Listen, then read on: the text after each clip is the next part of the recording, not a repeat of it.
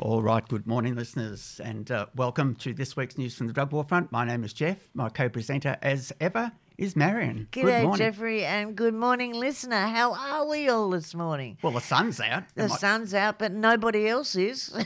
it is dead as a dodo in Civic. I tell you, couldn't even get a coffee this morning, my love. So No, my place was closed. while we too. play our first song, get yourself up, get a coffee, pop back to bed because there's nothing else to do today.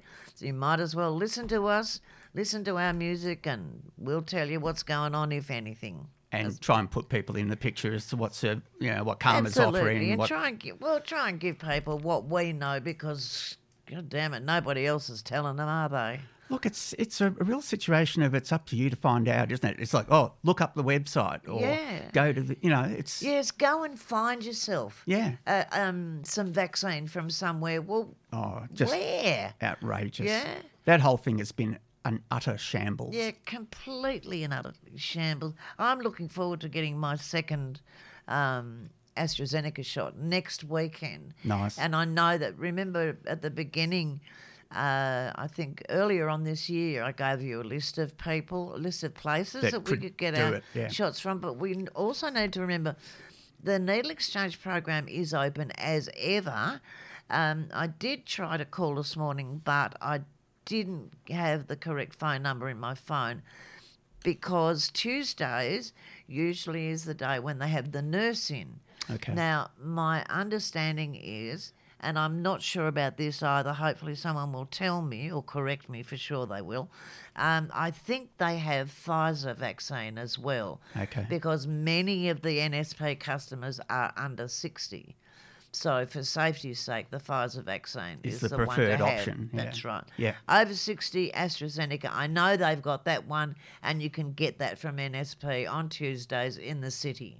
Look, let's be nurse hon- comes honest in. about this, Marion. In that time where we had that period where it was sort of quote unquote under control, Oh.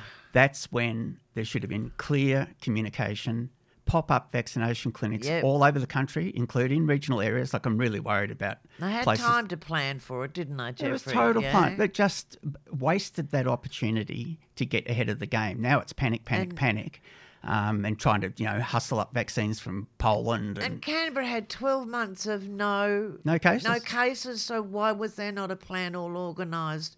Why are we struggling to catch up now? It seems to me like, you know, too little too late. Well, the other thing, just straight off, you know, don't talk about myself, but I don't have a car. So Yes. most of those places, I believe you, when you got your shot, you had someone to give you a lift. and Um, and that's the only reason, is because I had someone to give me a lift. yeah. I mean, why not think of these things? Well, and we had to go to Crace, yeah, for the most convenient, so we could all get done at, At the same time. Um, any to get it done in line, and we would have had to take different days, which meant different transport. Yep. But now we've all got to sort of be together in the car and go. And the only reason that people, I have a friend who had um, had a test done because she has uh, a son who's at Lyneham High School, they had uh, testing done on the weekend. Um, the only reason they're allowed to breach their isolation while they're waiting uh, for their two weeks of um, isolation, to end, the only reason they can breach it and go further than their 5Ks or their walk is to get your AstraZeneca or to get their vaccinations. So that's really good to know. Hmm. So you can breach COVID to go out and get a vaccination, but you've got to be able to go out and get a vaccination. I really say get it done, gang, if you've got the chance. absolutely. And if you need to know any details about it, good luck getting onto ACT Healthline because I think that's jam packed. Um, but we often have information on the show, and uh, most of the Your GP places will tell you. So they're in the telephone book. Ring them up, they will tell you when you can get access to vaccines when there are appointments available. Yep. So I do that first. And the other thing, of course, is not everyone is connected to the digital universe. Of course they're not. I mean, they've been texting us left, right, and centre saying, in, you know, fill out this form that's on the Interblog. Oh, well, I don't do Interblog. What an, another shambles. Oh, absolutely. I haven't got a census form. In fact, I've lost the letter they sent me saying I have to do the census. Well, the important thing about that letter was it had my number on it. That connected So you that to. conne- well, yeah. that actually showed them which one, who I was, Ah, and what. I was doing. So I had to ring them up, and they're sending me out another a form because I couldn't do it online. I was just Look, I think from a big crazy. picture point of view, um, Marion, we just basically now have governments that don't consider they have an obligation to provide high standard services.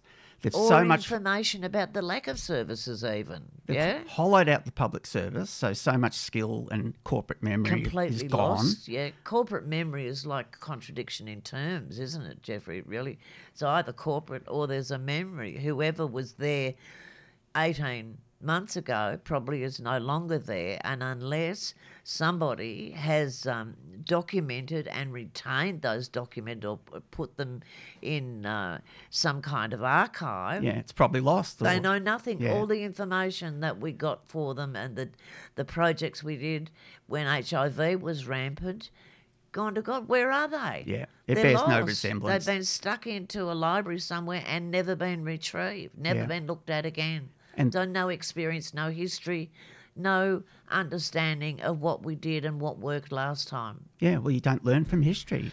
You make mistakes that should have already That's been learned a long time. Yeah, Like you said, or experiences, if you want to look at it positively, Jeff. Hey. yeah, well, the HIV one is a classic oh, example. Clear cut Oh, totally. information to that's tailored to those communities that Peer are affected. education Yep. being the prime tech, you know, I mean, that just absolutely the perfect way Yeah. to go about educating. But the information has to be there in the first place. Peers cannot educate their peers if they don't have, the correct information. information in Yeah. the first place, and we haven't got that. Yeah, no. It's, Anyway. it's a poor situation. So we're from CAHMA. Yeah, anyway. okay. Yeah. Um, for those who haven't heard the show before, News from the Drug War Front is brought to you by CAHMA, which is the Canberra Alliance for Harm Minimisation and Advocacy, which is a peer based drug use organisation. Uh, our office is in uh, Belconnen. Um, it's a peer based, community controlled drug use organisation with over two decades serving the ACT. Now, sadly, the global policies of prohibition um, remain largely unchanged, well, cer- certainly in this country. pretty much. Yeah, Yeah, we haven't made too much forward progress. Um, so, human rights abuses and the stigmatising and discrimination of people who use drugs uh, just continues to take place. Um, we'd like to acknowledge the efforts of peers and activists who've uh, contributed to the fight against the war on people who use drugs and reaffirm our commitment to continue the fight against the harms caused by prohibition through this radio show and through the um, services of CAHMA. Indeed, and through our own personal behaviours too, Jeffrey. I would hope, and we and our listeners too.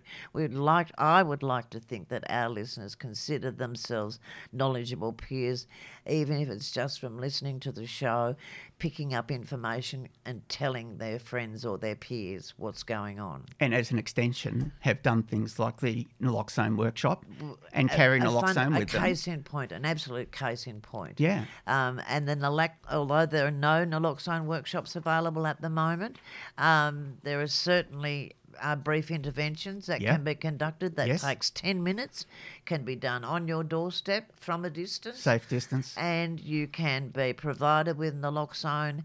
And the information on how to save somebody's life, because that's all naloxone does, but it does it well. It reverses the effects of opioid overdose. It's one of the uh, great achievements Magic of drug. CAHMA Magic to, to set up the first naloxone program. Indeed. Um, anyway, CAHMA provides a wide range of services when it's operating at its normal extent, which it won't be for three weeks, I might add. But when it does, it provides a wide range of services such as client advocacy, peer treatment support, education information, creative arts, mentoring, and referrals. And uh, listeners might remember that Chris was in a few months ago, in fact, quite a while ago now. They have actually got a protocol for dealing with people during the crisis, during the pandemic crisis. This will be in play for definite while we are under lockdown. Yep. So if people find that they have possibly come into contact with uh, COVID, or if they have to get themselves tested and have to be isolated, they should get in touch. If they have uh, an opioid dependency, and need to get themselves opioid maintained. Yeah, get onto your GP methadone, straight Get away. onto your GP or get onto um, get onto CAHMA. Yeah, if you need Um, advocacy. Yeah, if, the- you need a, 'cause or the GP even if can you write just a need script. a hand, yeah, your GP can write a script For extra need somebody to talk to you, Yep. talk to you about it.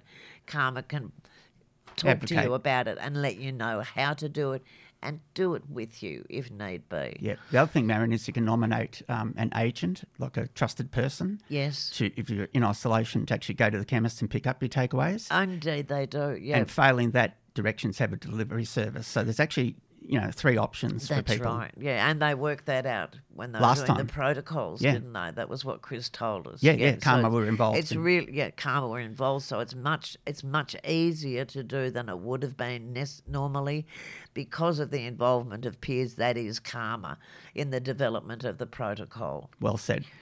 Okay, so anyway, CAHMA office is located in the Churches Centre, Shop 17, Level 1, Be- Be- 54 Benjamin Way, Belconnen. think there is a skeleton staff on at the moment, which that means there'll be someone there to answer the phone.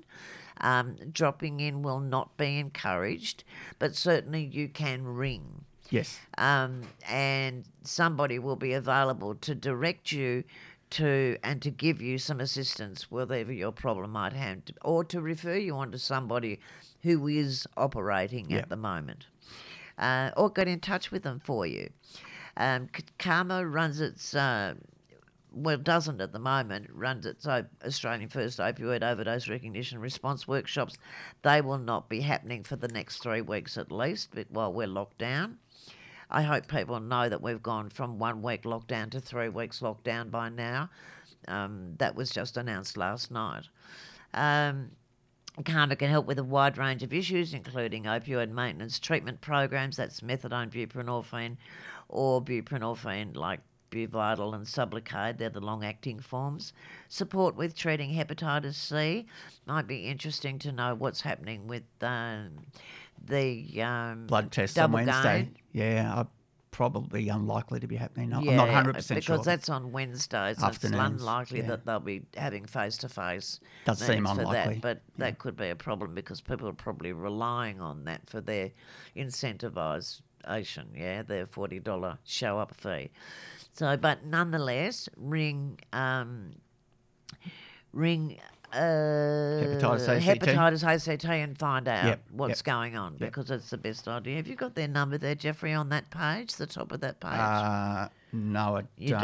don't. Okay, because I haven't got. Oh, sorry. Yes, I do. head. Six two three zero six three double four. Six two three zero six three double four. That's right. okay. Excellent. Six two three zero six three double four. Excellent. So remember, you can ring hepatitis ACT and find out what's happening with that double gain project because it's a really important thing. We do want people to keep on having their hepatitis medication, their direct acting antivirals. Why would you not sign on board to a thing that cures you? And they cure um, hepatitis Yeah. C, not just a matter of curing the effects or reducing the effects, a matter of curing it to the point where your liver is in a beautiful condition. It regenerates and, And you're rid of a fully hepatitis C. functioning. That's right. And you get rid of that hepatitis C and you probably never realised how exhausted you were feeling until you no longer feel Yeah. exhausted anymore. And that's what those drugs do for you. Yep. So the availability of detox and rehab services it can tell you about the wide-ranging negative impact of stigma and discrimination, of course, which is a real pain. Um, difficulties with getting access to proper pain relief or palliative care. Well, good luck with that one, but we will try with you to get as much as possible. The best thing to do if you've got problems with pain relief and you need or you need palliative care is to have somebody with you and advocate for you. It's very difficult to ask for pain medication by yourself because people think you're just drug seeking. Well, of course, you are drug seeking, but it's a legitimate reason. Chronic pain is a legitimate reason for getting pain relief medication. And we have a whole armory of medications that are effective. That's right, and they are there. It's just bloody difficult to get hold of them. Yeah, because morality steps into the decision. Absolutely, and we say this every week. It's got nothing to do with whether it's a um, whether it's an effective or an ineffective medication. It's got to do whether people think it's a good thing or a bad thing to use drugs. and that is a moral judgment that should not enter into the conversation when you're talking about chronic pain. It's just rubbish. Anyway, it's all issues, in fact, um, faced by people adversely impacted by prohibition and the war on people who use drugs. Yeah. Okay. Um, the contents of this News from the Drug War Front broadcast do not necessarily reflect the views and or the policies of the Canberra Alliance for Harm Minimisation and Advocacy. CAHMA does not condone nor condemn drug use and does not promote illegal activity. CAHMA recognises that drug use happens and, as such, focuses on harm reduction messages, drug treatment support services, advocacy, and community development. CAHMA seeks to reduce the harms associated with drug use as well as the harms associated with the criminalisation of drug use through the provision of empowering programs that concentrate on community development, person centred holistic healthcare, and equity of health service delivery for all people. Shall we go to a song, Marion? You've Let's go to a brought song. a Cat Stevens yeah, CD. I think we might as well go to that first one from Cat Stevens because it sure is. is you wouldn't know if you went downstairs um, from 2XX today, but baby, baby, it is a wild world. Here's Cat Stevens. Yep. All right, obviously that wasn't Wild World, but uh, for some reason that track seemed to just keep skipping. So yeah, so we went on to Sad Lisa. Sad Lisa, it? but it was still Cat Stevens. Yep. Okay, it's about uh, eight minutes to 11 o'clock. You're listening to news from the Drug War Front, brought to you by CAHMA, the Canberra Alliance for Harm Minimisation and Advocacy, on Community Radio, 2XXFM 98.3. And I would add, Marion, I get the impression we might be one of the very few shows that actually is live to air Yes, today. yes. The place well, is like a certainly morgue. this week it looks like there ain't nobody here but us kittens. I mean, we, we weren't sure we were even going to be able to get to the third floor because the lift. Absolutely, certainly didn't want to cooperate. Didn't want to did cooperate, It? Wasn't no. interested in coming up. Um, when you did your um, your what what do they call that thing? What the automatic card? When, no, where you lag, where you logged on with your um, that square thing, Oh, the yeah, black the, and the CBR the C- um, QR yeah. code. Yeah, but when you barcoded on, that sort of made the lift decide it was going to move. I thought Like That a legitimate said- person was Yeah, it's to. a real person coming in, someone who's signed on. But there's nobody, Nobody here. else is here, just Yeah. us chickens. So, Yeah, so- but we're prepared to go on and uh, and happily be here because somebody's got to tell you what's happening in Absolutely. Canberra. You and I go the extra yard, don't we? We do, darling. All right, this first piece is actually from the psychology department of the Australian National University. I thought it was quite interesting. Um, it's entitled Decriminalisation of Illicit Drugs Supports Harm Reduction. Uh, this is the August 2021 uh, of their newsletter. Drug use and dependency occurs in all walks of life with varying outcomes for those who use. Individuals who end up with a criminal record because of their drug use are often stigmatised. This can lead to a uh, long-term social barriers such as lack of employment and housing opportunities, which in turn can adversely impact mental health, financial stability, and family dynamics. These consequences can hinder a person's ability to achieve their full potential. A bill, a bill that would make Canberra the first place in Australia to decriminalise illicit drugs has been introduced to the ACT Legislative Assembly and a public inquiry is underway. Associate Professor Anna Olsen, who's a great friend of CAHMA's, a public health researcher who is one of a team of academics from the Australian National University, ANU, invited to provide evidence into the inquiry, says, quote, Decriminalisation frightens people because it is perceived as a green light for people to access drugs and take them. The truth is, if you look at global research as a whole, considering the legal, cultural, and economic context, decriminalisation of drugs results in little change to drug use. End quote. This finding is backed up in the ACT. In January 2020, the ACT decriminalised possession and cultivation of small quantities of cannabis.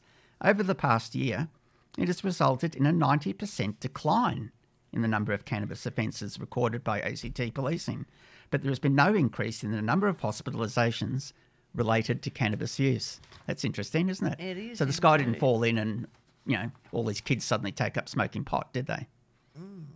Do you want to continue on? Yeah, you're, you're in black. Continue on uh, cannabis use. Okay. This current bill has been introduced in the hope that it will uh, reduce harms for drug users. In particular, its goal is to reduce criminalisation of use. Am I reading the right thing, Jeffrey? Yep. Decrim- uh, reduce criminalisation of use and increase facilitation of treatment for those who need it. quote, decriminalisation does not legalise drugs. Our hope is that the current inquiry will not just reduce the degree to which people who take drugs are penalised, but also lead to better social and health supports to meet, that meet their needs and take a harm reduction approach to drug use, explains Associate Professor Tegan Cruwys, a clinical psychologist and member of the ANU team that presented the, to the inquiry. Quote, currently, we only have enough treatment places in Canberra for approximately 50% of the people that need them. If the inquiry leads to public funding being redirected from the criminal system into the health system, that would be an excellent outcome. Associate, Pre, uh, Associate Professor Cruwys advises. As part of their submission to the committee, the ANU team made recommendations on the legal aspects of the bill, including suggested qualities, quantities deemed for, quote, personal use, end quote. Quote, our view is that policy should be consistent with the evidence base and seek to support the well-being of the whole community. One issue that we raise in our submission is that the personal use thresholds detailed in the bill are not in line with the actual usage pat- passion, patterns in the community. This risks people being prosecuted for dealing drugs when they're not actually doing that. In order for the bill to be effective, we've suggested that raising the personal use limits to better match the amounts people actually carry for personal use, explains Associate Professor Olsen. Like the rest of the ACT, the ANU research team will now wait to hear whether the bill will pass in the ACT Assembly. Yeah, that's an interesting. Very um, interesting.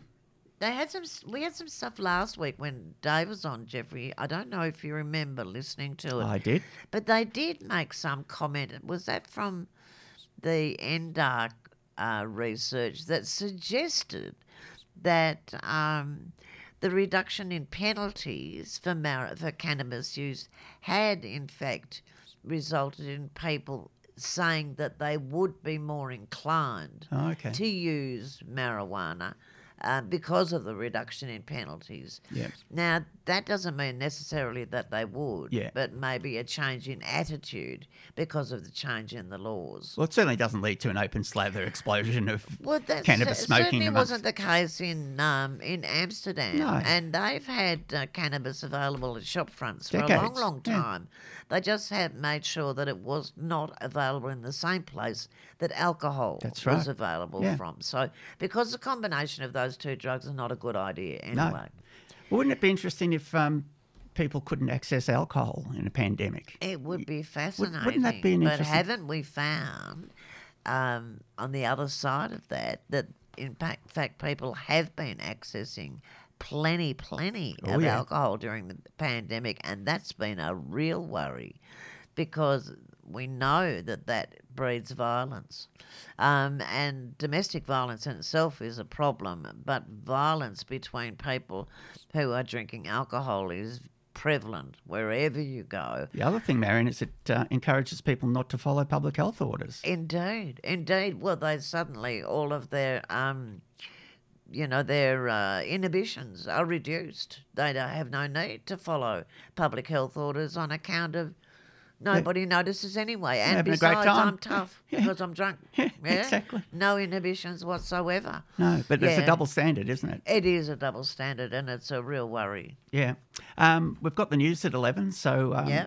So we'll get into that, and when we come back from that, we probably have have, some- a song as well. Uh, yeah, we'll have a song and then we'll have some more um, information. I've got some information about uh, Building 7. But anyway, yes, um, that's a good idea. we will do get that, we'll get to go some more of those details. We'll we'll go to the um, national news. Yep. All right, listeners, it's four minutes after 11, and you're listening to uh, a live episode of News from the Drug War Front, brought to you by the Canberra Alliance for Harm Minimisation and Adv- Advocacy, or otherwise known as CAHMA, uh, whose offices are in the Churches Centre in Belconnen. And just while I'm um, speaking about CAHMA, uh, CAHMA. CAHMA's office remains open. It's um, a skeleton staff essentially, but the hours are unchanged 10 a.m. till 4 p.m., Monday to Friday. Uh, so if you have any need for information, advocacy, advice, uh, whatever, call 6253 3643 and uh, there are staff there who can um, answer your question and uh, hopefully uh, resolve your situation. Um, I would also mention that there's quite a lot of information, of course, since the uh, lockdown first began five o'clock last Thursday. Um, things like definitions of what are deemed to be close, casual, or secondary contacts uh, with the new Delta strain of COVID 19. Um, that information has been updated um, and should be on the CAHMA website. So um, there's a lot of information about the impact of uh, the latest lockdown on services. I know that um, for people at dose at uh, the north side um, uh, dosing point, that's part of the uh, Building 7 public uh, methadone and buprenorphine clinic, has actually referred their clients to community pharmacy uh, during the lockdown.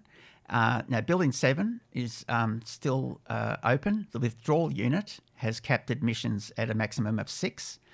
Uh, doctors at Building 7 are still um, seeing people in person who've got booked appointments at Building 7, and uh, also telehealth is uh, available. Um, I believe that counselling is only for those who are at high risk can get face to face counselling. Otherwise, it would be done by um, either you know Zoom or uh, tele- telehealth or some sort of digital um, platform. Um, there are no community groups uh, this week, and um, I think they are going to resume online from next week. So I think the general uh, sort of um, thing to say is that a lot of the things that require numbers of people to meet close and in, or in person uh, have been suspended. Um, certainly, CAHMA's um, regular, you know, every day we've got a barbecue outreach um, at a place in Canberra, you know, Oaks Estate, Ainslie Village, Veterans Park. Um, th- those are not going to be held until um, the situation improves.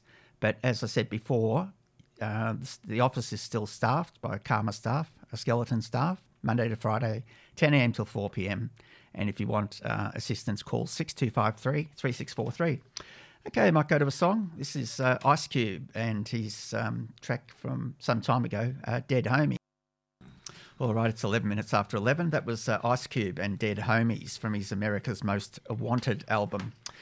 Okay, you're listening to News from the Drug War Front on 2XX Community Radio 98.3 FM. And um, just keep in mind how important uh, 2XX is. You know, last year when we were locked down, we kept uh, uh, the information flowing. And uh, so Just far. by virtue of being on radio and being able to keep up to date with what was and wasn't happening and being able to tell our listeners and our customers, our peers, what was happening because public radio lets you do that. And information is crucial, as Absolutely, you said before. you can do nothing if you're in the dark. No, you know? it's hard for people to find out on their own. And there's so much mixed messaging and Well, confusion. And, even for what we know, Jeffrey, we are unable to tell people um, any more than we are told, and the information that is being delivered over mainstream media ha- um, and via the government has been less than informative, less than inil- illustrative, less than helpful. yeah, and people to- have lost confidence. Absolutely, they do not. They don't know what to do. They don't know what to expect. Um, they've very been very loath to talk about the side effects of any of uh, the vaccines because of the fear that it brings up in people. And there are side effects, of course. but they're not necessarily devastating side effects. And they're But way better than heard getting nothing COVID. about them. And this, you know, the signs and symptoms of COVID infection, the constant lack of knowledge about what are the signs and symptoms of COVID infection as opposed to a flu, Hmm. because I know that there's a flu out there at the moment that shows very much Oh, uh, okay. the signs and symptoms that could be COVID. Um, will drive people to get tested, but in fact, discover that they just have a flu, but they've been locked down for two weeks because they had a flu because they didn't know the difference. One of the things I find most appalling is, you know, the, the coalition often accuse Labor of, you know, quote unquote class warfare. But the way New South Wales has dealt with the well to do areas, which is where this Delta outbreak has sprung from, and they didn't get locked down hard early. They were allowed to continue. The. Northern Beaches, for Yeah. instance, was a co- totally different um, scenario than what's happening in Canterbury Bankstown, for instance. Well, now we've got uh, Defence Force personnel, quote unquote, helping police, but Yeah, still yeah. military people. I mean, for people who've come from war ravaged And the fact that they're not wearing guns doesn't mean anything because the people that they are delivering information to, or they're not doing so called welfare checks on, that is, checking up to make sure people are at home and doing the right thing, many of them have come from areas where. And a uniform is enough to throw you into trauma. Yep. Yeah, the fear of seeing people in uniform because of the authority that they wielded in places that they have come from or run away from. So yeah, I agree, Jeffrey. It's just a it, it's nightmare upon nightmare for Yeah. some people. Yeah. And some of the language where you're sort of blaming the people in the working class neighbourhoods, you know, oh look at for not doing the right thing. You know, I just, yeah, it's really there are people who are not doing the, the right thing, and then there are people who happen to be accidentally breaching guidelines. Yeah, Well, what about the record of the government from the Ruby Princess onwards? It's been one mistake, fiasco. and and lack of acknowledgement of responsibility. Yes, yeah, that's a good Not point. our fault. We didn't see it. They've done nothing about those princess liners. You know, so far has there been any blame laid anywhere? Has there been anybody that's actually stood up and said we're responsible for this? No. no, no. And you know, we still don't. Well, we've got one um, one place where people can come through and actually stay and be in isolation. One federally run. Um, there should be at least half a dozen all yeah, over the country. At least by now, you would Yeah. think eighteen months. You know, Yeah. twenty months down the track, and it's still. We, you know, we've still only got the same place. you know? It- we, we seem to have uh, governments that want to be respected as governments but don't want to But actually not responsible for making Yeah. decisions, not making decisions, and not accountable and not, you know, it's point the finger of blame somewhere else. um, Absolutely. play politics, and all it does is advantage the virus. And we've got even the Australian of the Year, right? Grace, you know, stands up and Yes. says, you know, how dare you say that you know nothing? Uh, uh, that, uh, that there is, you know, that I, she's the Australian of the Year, and yet the acknowledgement of sexual um, interference or sexual assault on young girls or on women is just totally overridden. You know that no no information, no one takes responsibility. In fact, some guy that's been actually accused of um, sexually assaulting somebody when he was slightly younger has been promoted. In go- what kind of message does that send to men? It's okay as long as it was when you were a teenager. It's okay as long as you're intoxicated. But it's not okay for women if they're intoxicated. I also wonder about the impact on domestic violence of increased alcohol consumption. Which, Indeed, and we were just discussing that Yeah. off air, weren't we? I mean, You I know, think the figures are going to be disturbing. The increase in alcohol consumption and then the domestic violence associated with that increase is just wrong. Yeah. No, there's a lot of things to be disgruntled about. Okay, look, we go to a piece um, from NDARC, um, National Drug and Alcohol Research Centre in New South Wales, University of New South Wales. More harms for people who both inject and smoke methamphetamine, according to a new study from NDARC. People who inject methamphetamine are also smoking the drug, which may be leading to more health risks, violence, and crime, according to a new study. Researchers from the National Drug and Alcohol Research Centre, NDARC, found that people who both inject and smoke methamphetamine injected drugs more often, used methamphetamine more often, and tended to have more violent behaviour and more involvement in crime. Associate Professor Rebecca McKetin said, traditionally, we think of people either injecting the drug or smoking the drug. Smoking tends to often be seen as the lesser of two evils. The study found a cohort of people who usually injected methamphetamine had also taken up smoking the drug, with this being associated with more frequent injecting drug use and more methamphetamine use, leading to greater involvement in crime and more violent behaviour. Quote, this study suggests that people who inject methamphetamine adopt smoking as a complement to their injecting drug use rather than as a replacement. That's interesting. That is. I always thought it was one or the other, generally. Yeah, I would have thought- so too, actually. that Yeah. People either chose to inject or chose to smoke, but uh, resulting in increased frequency of methamphetamine use and more and more related harms, said Associate Professor McKetin. There was no evidence that people stopped injecting methamphetamine when they took up smoking the drug. Indeed. Okay. So the study analysed data from 444 participants in the methamphetamine treatment evaluation study, or MATES, and found at baseline 56% of participants had only injected methamphetamine in the past month. 18% had only smoked it, and 26% had both injected and smoked. Concurrent injecting and smoking, that was. The study identifies a need to address both injection related harms, e.g., HIV prevention, and non injection related harms, crime with poor mental health, among people who use methamphetamine. I would think there are other harms associated with um, smoking as too, though Jeffrey, um, we might talk about that later maybe. Quote, many of these harms could be reduced by providing effective treatment said Associate Professor Dr. McKetin. Good access to harm reduction services for people who use stimulants would also reduce blood-borne and sexually transmitted infections, including providing pre-exposure prophylaxis, or pre-P, PrEP, to high-risk populations for HIV transmission. End quote. The study says efforts are needed to address heavier methamphetamine use and harms among people who concurrently smoke and inject methamphetamines. So it sounds to me like methamphetamine is being used as um, uh, instead of using the term ice, right? So they're using Yeah. those as the same thing, Yeah. basically. Yeah.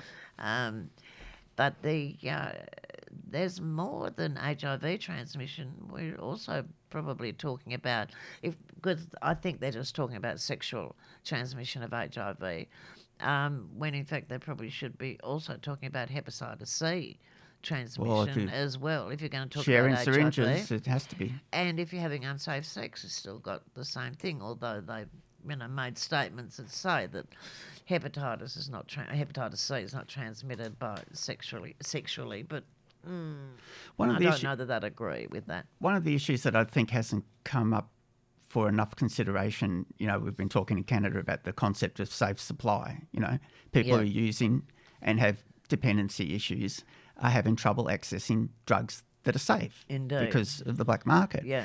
Well, in a pandemic, we, there's a certain cohort of people that have to find the drugs that they're dependent on, Yeah, despite public health orders and, right. and lockdowns and, and stuff. in fact, that will obviously go straight against public health orders because it's a 24/7 maintenance problem if you're not being given the drug of choice, the one you have to find to support your habit. It's got to be sought. So, for the greater good, why don't we have the police, one, directed not to um, charge people with possession offences or, you know, and to go one step further, which could tie in with the decriminalisation bill, actually look at the bigger, broader concept of safe supply. and making making it available in some way or another. Yeah. Well, we've had a couple, indeed. couple of warnings that have been passed on by ACT Health that have come from uh, Sydney about contaminated drugs, you know. Uh, Which which means um, basically it's it's an enhanced quality because of the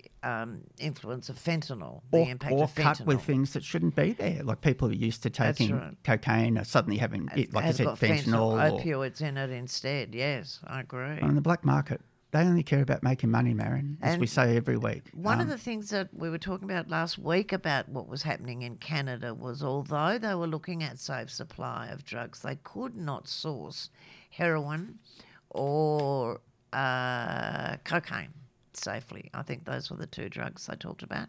We talked about, um, and that was that is an issue of production. Um, although it can, um, heroin can be produced and can be made safe, it isn't made safe because it's made illicitly, and it has been its um, availability has been totally squashed because of the 1961 convention. It's not allowed to be produced. Um, full stop.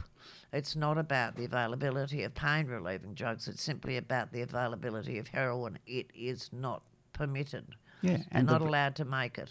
the risk of contaminated or adulterated supply has Therefore, increased over the last.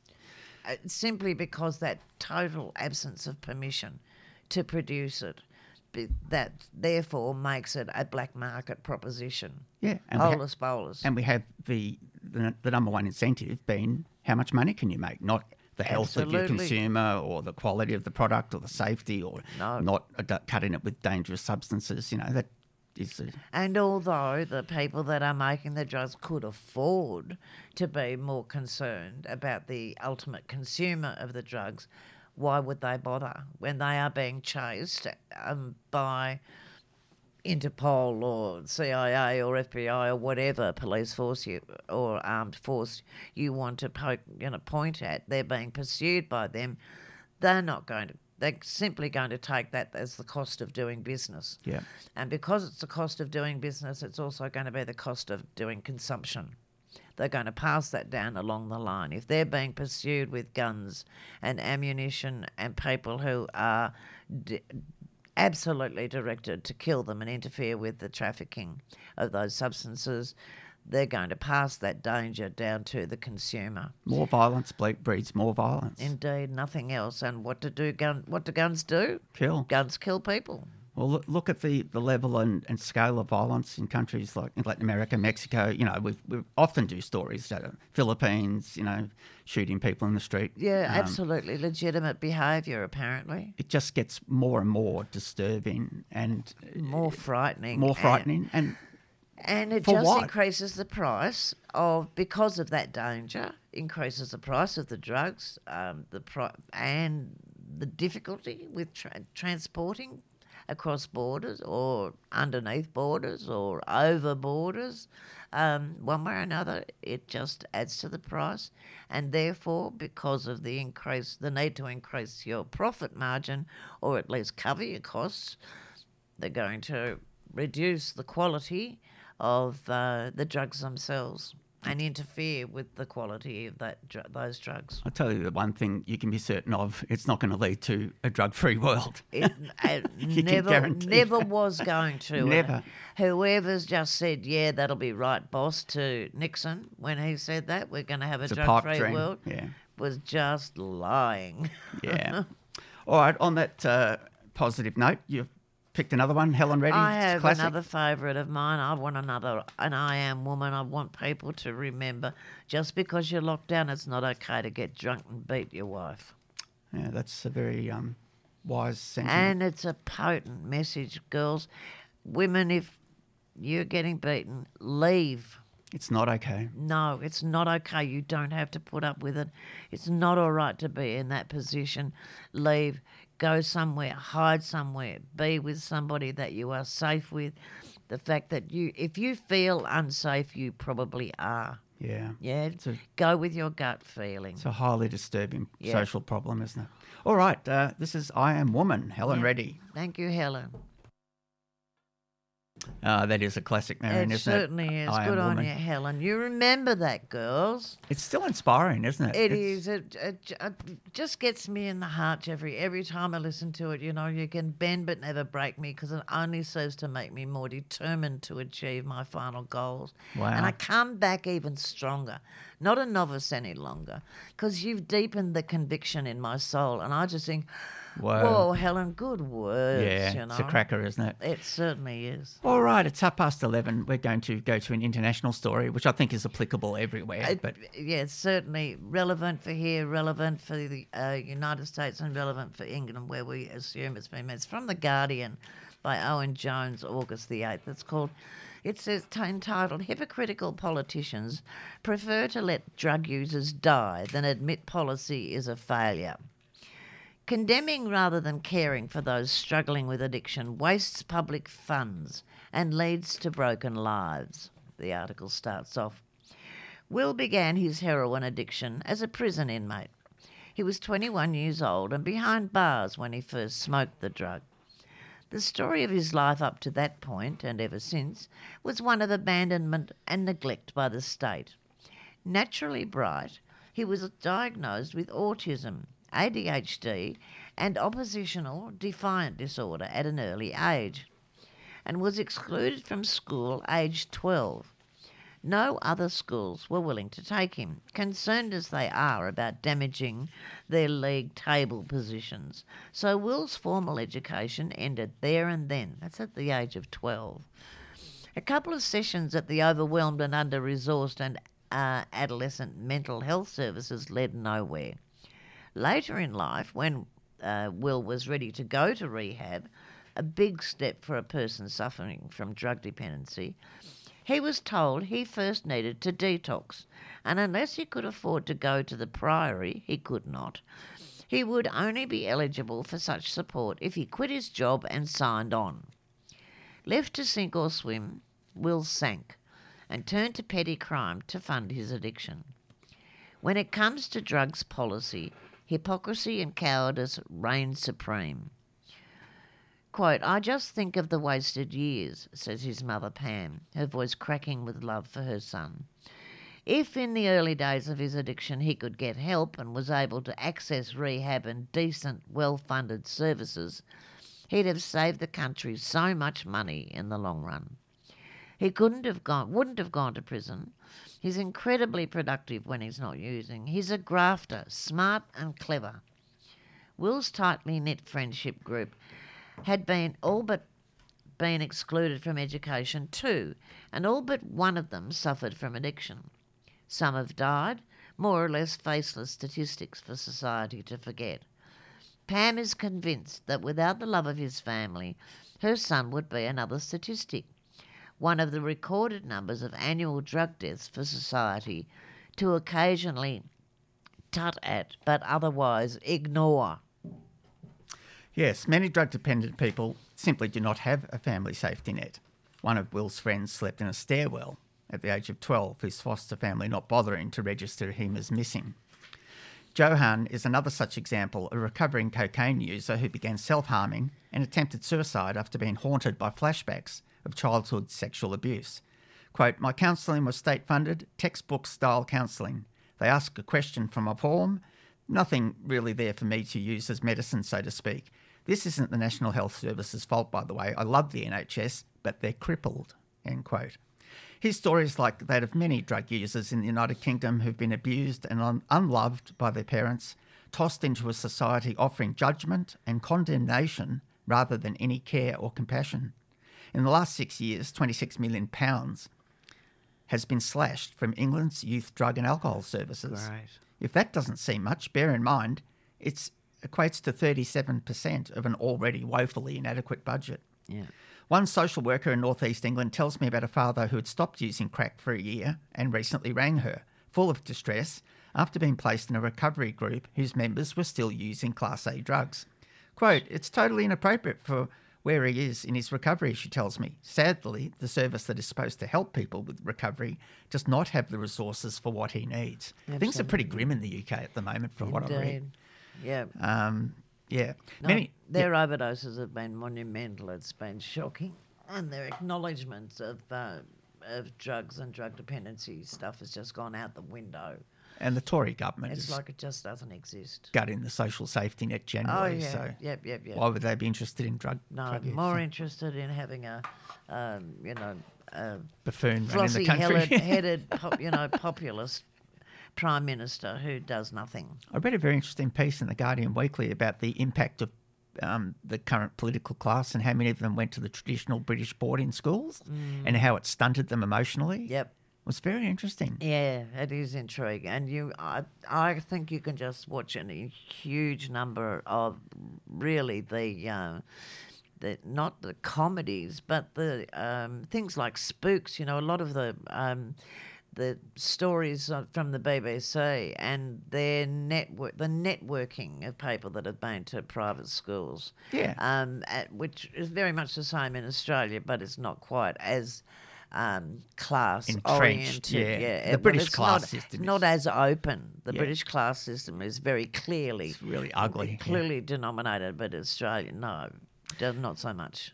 Okay, the piece goes on to say many structural problems predate austerity, of course. Quote, it's not just about funding, says James Nicholls, chief executive of the drug reform charity Transform. It's about the splitting away of mental health services from drug treatment, which has been known about for decades but never re- resolved. What should be treated as a public health emergency is instead dealt with as a criminal disorder. Yeah. Exactly 50 years since the quote war on drugs was declared, the United States has spent over $1 trillion on the quote fight, with only far higher rates of drug use, addiction, and death to show for it. This damaging policy has gifted criminal enterprises a profitable near monopoly on the drugs trade and destabilised countries from Afghanistan to Mexico. Like many of his colleagues around the cabinet table, Boris Johnson has indulged in drug taking. Yet, he enforces the criminalisation of people, disproportionately young black men, for the same offence. Of course. This week, he opposed, opposed the Scottish Government's wishes to open drug consumption rooms. Evidence from Denmark and Canada shows that this would save lives. But facts, or indeed human lives, do not seem to matter in this quote so called debate. Nope. Politicians of all stripes know prohibition has failed, but fear the wrath of the right wing media, like Mur- uh, Murdoch's empire is one of the, the greatest vehicles for drug war propaganda. Propaganda, absolutely. It's done so much Yeah. damage. Uh, fear the, the wrath of the right wing media if they say so. Like the Labour Lord Charlie Falconer, who in 2018 declared, I am sorry for supporting the war on drugs. He now sits in the shadow cabinet of the Labour leader uh, Keir Starmer. The latter, however, remains committed to the war and to refusing to disclose whether he has ever taken drugs himself. But when it comes to drugs, hypocrisy and cowardice, not evidence or human well-being, reigns supreme. Quote, the government machine just keeps getting stuck on drugs policy, says Niamh Eastwood, executive director of the drugs charity Release. It is almost impossible to even have a rational conversation. We often say that here, don't we, Marion? That we- we'd be happy with even just an intelligent discussion, let alone some policy. A public conversation is really what we need. We're not going to get anywhere until we have one. Um, and just an ongoing conversation would be good. Not one that's stopped by a one liner like a just say Tough no on drugs stuff like that. Yeah, tough on drugs, Yeah. drug war, all that kind of stuff. You need an ongoing conversation that draws in people and makes them acknowledge their involvement. The number of people that I can think of that totally uh, refute the idea that they've ever touched illicit drugs, and yet I know damn well that's exactly what they've done in there. But God forbid that it should ever be acknowledged, that they should ever acknowledge it simply because of what it would do to their reputation. yeah. It, you know, would be like uh, Alan Jones versus any woman. Well, you how- know, that kind of that kind of propaganda that would be thrown back Yeah. in his face against somebody against whom you could not win. Yeah. Because it doesn't allow you to get a decent point in simply because of the nature of who you are. Well, how much do people risk if they do come out honestly about their a own lot. yeah. They do. And it should not be a matter for courage. It should simply be a matter for this is if you're honest, what of uh, and you don't lose your job for being honest, there's nothing more to lose except maybe your family. yeah. Yeah. What you've done in the past is a whole nother thing. Anyway, the article goes on. Is there any hope that reason could triumph? A recent government commissioned report by Dame Carol Black, who emphasises deprivation and poverty as key factors behind drug misuse, called for a more health based approach, emphasising treatment and recovery and highlighting the corrosive impact of cuts. Whether this will represent a turn towards an approach centred around public health uh, rather than criminal justice remains to be seen. There is other pressure too. Transform, that's the agency we were talking about earlier, is leading a campaign to review the punitive 1971 Misuse of Drugs Act and has secured the support of more than 50 MPs to undertake a root and branch transform or reform of our failed drug laws. But sadly, we remain far behind the decriminalisation model pursued by Portugal, which is, you know, a really damning acknowledgement if you're that far behind Portugal, which led uh, to a dramatic fall in drug deaths. Political and media elites have banished reason from drugs policy, condemning our most traumatised citizens to broken lives. A humane approach would be far better for society and far less costly than treating drug addiction as a criminal disorder. Yet this seems irrelevant to the political consensus, which values moral condemnation over the most rudimentary common sense.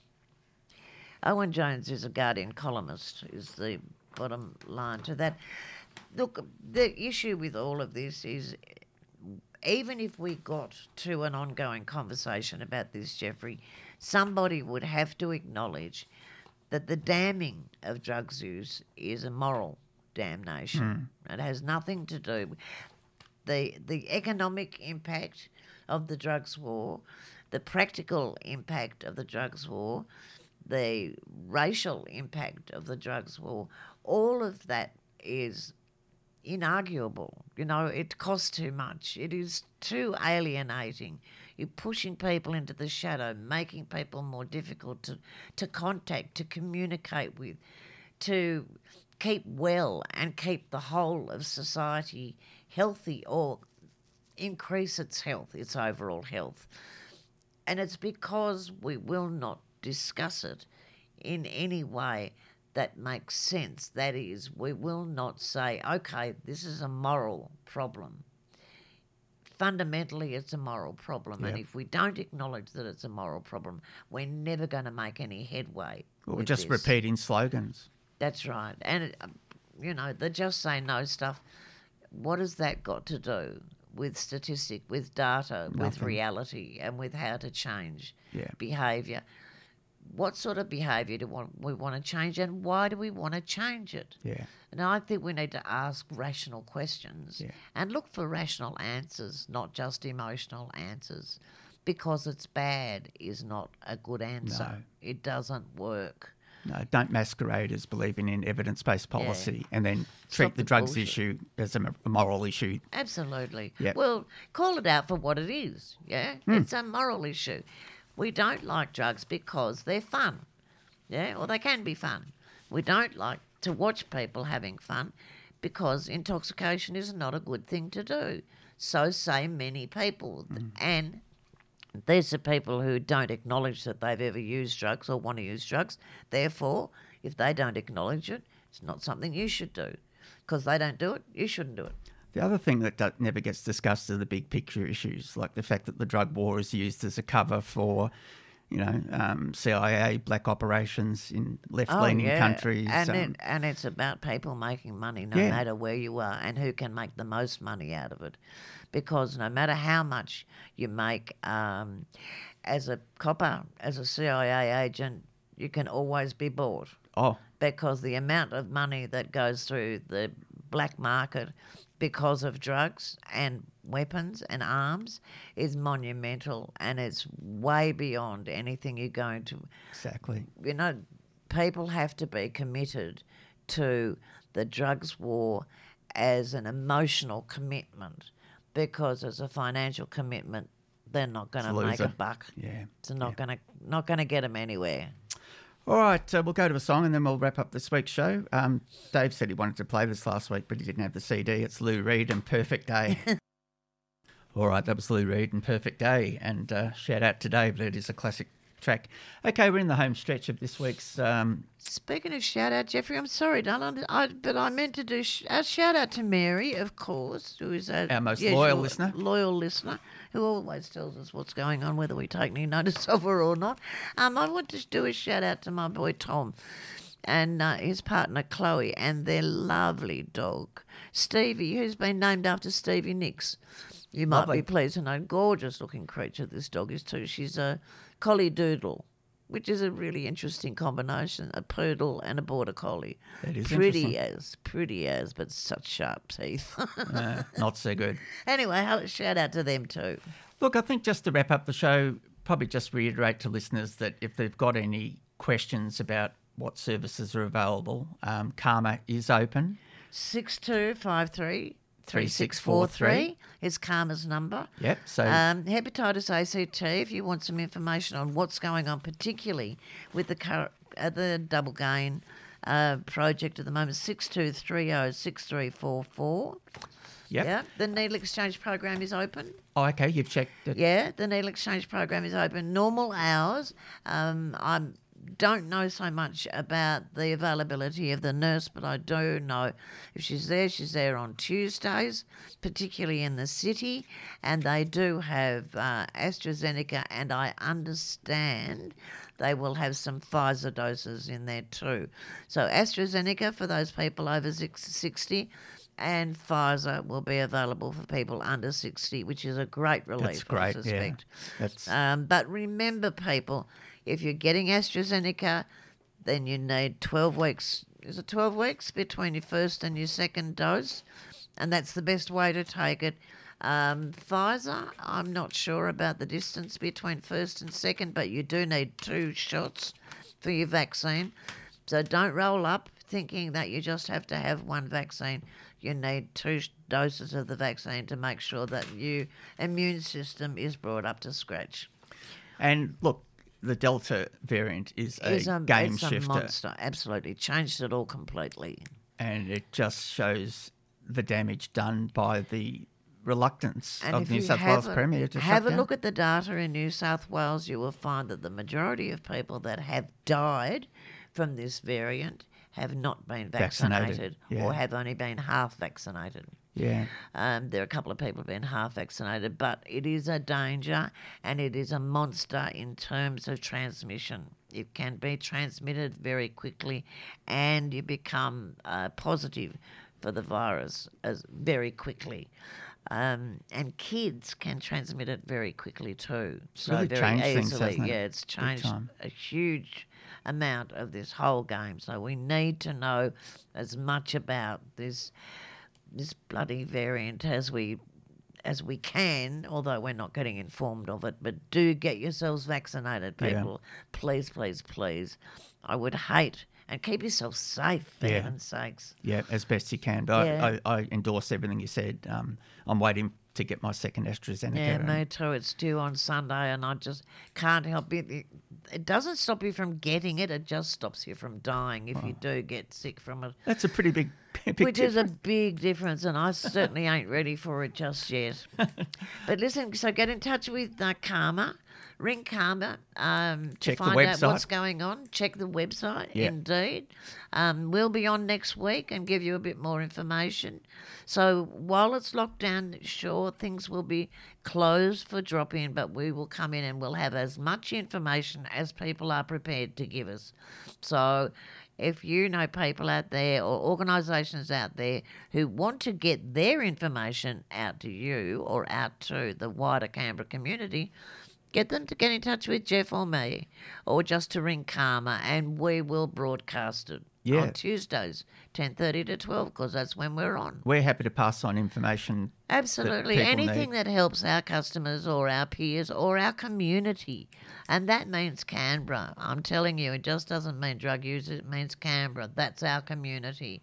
Uh, Canberra and region. Exactly. So we will let you know whatever we find out straight onto you guys. I just noticed checking my email, Chris has posted uh, information that defines close, casual, and secondary contacts. You Yeah, know, yeah. Do you want to do that?